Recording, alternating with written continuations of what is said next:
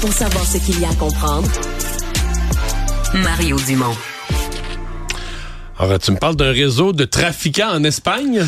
Oui, qui a été démantelé par la police, là, à Valence, donc une des grandes villes d'Espagne. Magnifique été... ville.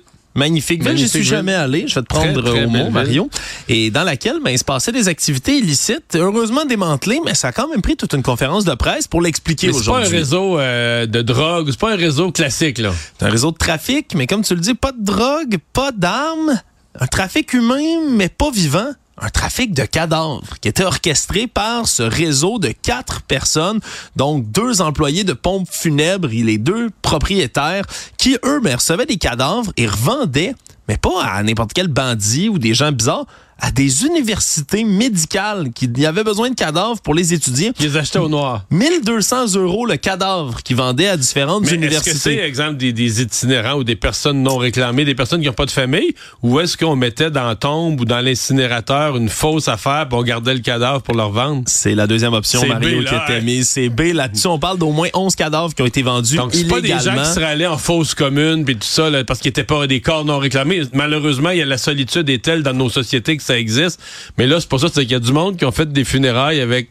C'était pas ce qu'il y avait, ce qu'ils pensaient. là. Ben, il cherchait entre autres des personnes qui étaient décédées sans famille, des gens qui venaient de l'étranger plus particulièrement. Donc, pour être capable ben, d'éveiller le moins de soupçons possible. Par exemple, il y avait un, un enterrement qui était financé par la mairie pour quelqu'un qui se faisait inhumer sur son lieu de résidence.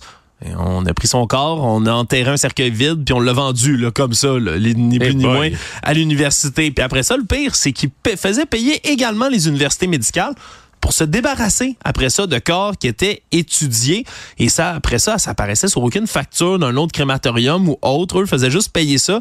Puis souvent, c'est scabreux, découper en morceaux un cadavre pour le répartir dans plein d'autres cercueils qui devaient être incinérés.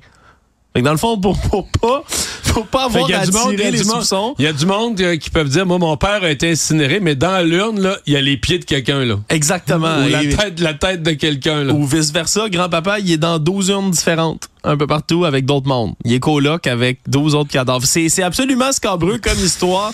Et là, Mais ben, les universités là-dedans, c'est quand même des institutions publiques, nobles. euh, qu'est- Qu'est-ce qu'ils disent? ben, c'est difficile à ce point-ci de savoir exactement jusqu'où va se rendre cette enquête-là, mais c'est surtout pour l'instant ce qui avait attiré l'attention en 2023, ben, c'est la falsification là, des certificats de décès qui a mis les enquêteurs sur leur piste. Donc on verra par la suite exactement là, quelle ampleur avait ce trafic et le rôle des universités là-dedans. Merci. Débat, opinion et analyse. Cube.